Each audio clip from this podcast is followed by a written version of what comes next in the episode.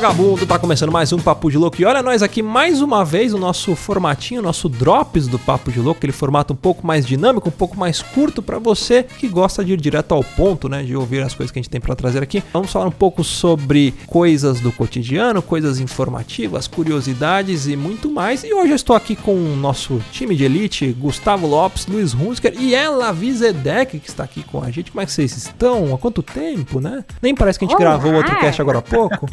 É, como se fosse isso. Né? Hoje eu, eu pensei no seguinte, né, a gente falar um pouquinho, aproveitar esse momento de cast curtinho aqui para fazer algumas indicações, né, que é o intuito do Drops, trazer indicações aqui. Eu gostaria de pensar o seguinte, por que não indicar séries, filmes, desenhos, novelas, sei lá, comercial de TV com personagens dos quais, né, a gente se identifica. Por exemplo, eu gosto muito de assistir Brooklyn Nine-Nine e eu percebi que eu sou muito parecido com um dos personagens. Aí você pensa, putz, é o Terry Crew que é grande, forte, bonito, assim. Não, não, porque eu não sou nada disso. É o Peralta, que é inteligente, poderia ser, mas eu não sou tão inteligente assim. Eu acho que eu pareço muito a Rosa Dias, que é meio sangue nos olhos, assim. tipo, sei lá, meio intolerante, meio agressivo, meio. pode ser preso a qualquer momento, mas ela tem meio que uma imunidade, porque ela, ela que prende as pessoas, as pessoas têm medo de prender ela. E aí, pra você que não assistiu Brooklyn Nine-Nine, assiste. É bem bacana, é bem legal. Tá uma série aí bonita, faceira, serelepe, pimpona. E a Rosa Dias, eu acho que é a personagem que parece comigo por causa disso. Ela é meia, sei lá, meia revoltada com a vida. Eu me identifiquei. Deve ter hemorroidas também, igual. O Brooklyn Nine-Nine não acabou ainda no Netflix, né? Ele, ele parou Ele- numa é, temporada, tem que não. baixar, né? Eu acho que tá na oitava temporada, se eu não me engano. E vai ter a última agora, né? Que É. vai lançar ainda. Mas não acabou ainda, né? Não, não. Não, não, não. Isso é- isso é uma informação importante pra quem começa a assistir série, que nem eu, que tem assistindo um monte junto. É importante saber se a série não acabou, porque senão você vai ver. Fica anos aí acompanhando. Eu gosto de assistir séries que terminaram. Eu não gosto de pegar série que Eu tá em- prefiro. Em, andamento. Eu prefiro e muitas vezes eu não assisto durante uma década uma série. Eu espero ela acabar e eu assisto. Como é o caso do Modern Family, que eu Que eu dublo. assisti... Olha aí. Você dubla? Aí, Eu dublo. olha aí. Eu olha faço aí. o Joe, depois da, acho que da, da temporada 11 eu faço o Joe. Caramba, eu nunca assisti dublado, eu só assisto... Ah. Desculpe, Vi. Ah, Gustavo, Me vai desculpe. embora. Desculpe se eu sou chato. Eu dublo Mother Family, mó legal. O filme é muito bom. Tem que terminar de assistir, nunca terminei. Então, eu- o meu problema com o Modern Family é que eu comecei a assistir e aí a décima temporada ainda ia sair. E aí saiu da época do Netflix e eu fiquei tipo assim, eu não vou baixar essa porra. Aí eu comecei a assistir daqueles assistirtvonline.com com aqueles qualidade de RMVB, tá ligado? Nossa, Passa a muito gente ruim. na câmera, né? É, é, exato, a gente tava falando disso, né? Passa a pessoa É. da câmera que tá filmando a televisão, né? Mas quando acabou de verdade, eu reassisti tudo de uma vez, aí sim finalizou. Foi muito bom. Já aproveitando o meu gancho, então, acho que dos personagens de uma série, de um anime, de filme, talvez, acho que o que eu mais me identifico, e assim, eu identifico como eu seria se eu tivesse seguido algumas coisas na minha vida, que é o House. E é curioso porque quando eu assisti o House a primeira vez, eu me identificava 100% com o personagem, essa coisa de todo mundo mente, dele ser um cara meio tipo não quer ter uma ligação com as pessoas, né, emocional e tudo mais. Com o passar do tempo, eu olhando o House, eu comecei a tentar trabalhar isso em mim, porque eu imaginei que eu ia começar a me tornar como o House. Os vi, o vício que ele tem no remédio lá, que pra quem não conhece o House, é, acho que bem difícil, né? Mas se você não conhece a série do House, o House ele é um médico, que ele é muito foda, só que ele tem um problema na perna, porque ele, ele seria operado, e aí decidiram não fazer um negócio que ele queria, e aí cortaram um pedaço do músculo, rasparam o músculo dele lá, e ele ficou manco, né? E ele sente dor constante. E pra suportar essa dor, ele toma um remédio super forte, né? Um remédio que vicia, né? E aí acaba tendo esse.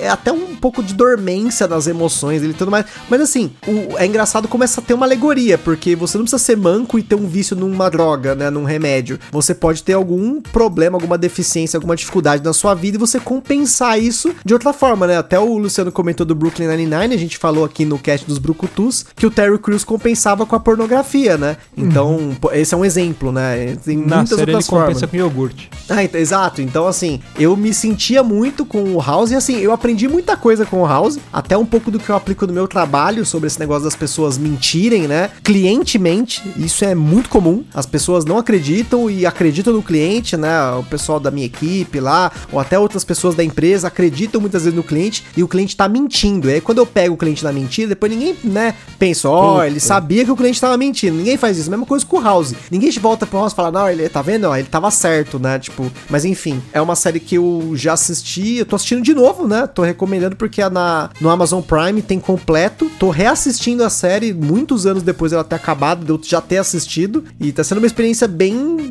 reflexiva, assim, de você olhar para trás e ver a infantilidade do House e eu pensar na minha infantilidade na época que eu comecei a assistir e tudo mais. Então, assim, eu me identifico, mas não me identifico mais. Eu acho que é mais assim, eu olhar o House e ver como eu seria se eu tivesse continuado no caminho que eu estava no passado. Filosófico. Filosofando. Igual o cast da, da filosofia de boteco, estamos filosofando aqui também, né? Então. Eu, eu digo que, da minha parte, um personagem que me identifico muito é o Roger Gobet Floribela. é... Mentira.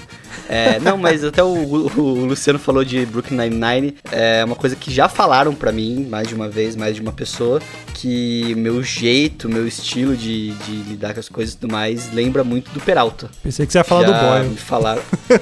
não, não. É, eu gosto que faz, eu gosto de massagear o cabelo da pessoa amada, assim, mas não, não é nesse nível.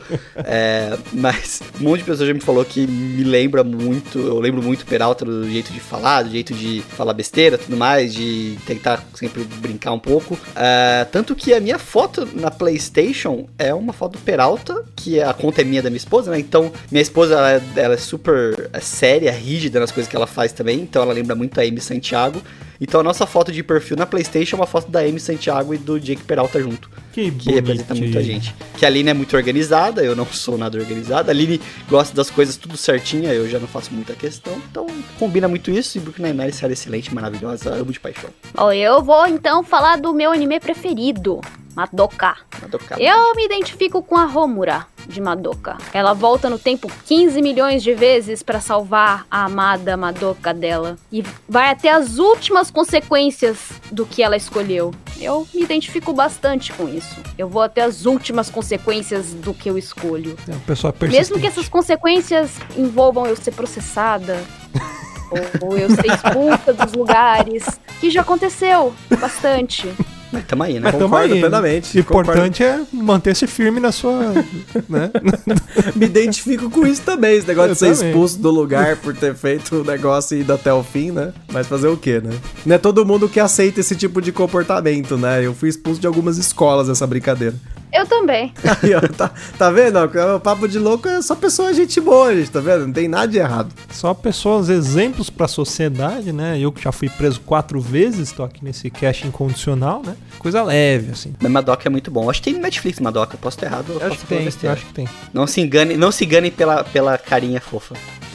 Se for pra não se enganar pela carinha fofa, não assista Elfenlied, que é um trauma de muita gente. Elfenlight é muito, muito fanservice. Não, é que o Elfenlied era de uma época que a galera queria violência por violência nos animes, porque muita gente tinha saudade do... Época do Animax. Tinha saudade do Ninja Scroll, porque o Ninja Scroll foi a explosão da cabeça de muita gente, né? Porque era um negócio bem violento, né? E aí surgiu essas histórias de você fazer animes meio criancinha, meio loli, meio sei lá o quê, matando gente adoidado, né? Tipo, simplesmente, sei lá, pela vontade de matar. Tem muito anime assim hoje em dia, né? Mas naquela época não era tanto, né? Então acabou quebrando paradigmas aí. Crianças É, eu falo, não malignas. se, não se convença pela carinha fofa com Made in Abyss. Aí sim, faz bem mais sentido. Ah, mas é isso aí, é tudo filho do Elfenlied, gente. Ó, se você assiste anime, aí você vê esses anime. Como é que é aquele do Goblin lá, que é a menina estuprada lá no primeiro episódio? Goblin Slayer. É o maior de serviço que eu já vi Então até tem um hoje, monte de, de anime que vai ter que te impressionar assim. Mas só Elfenlied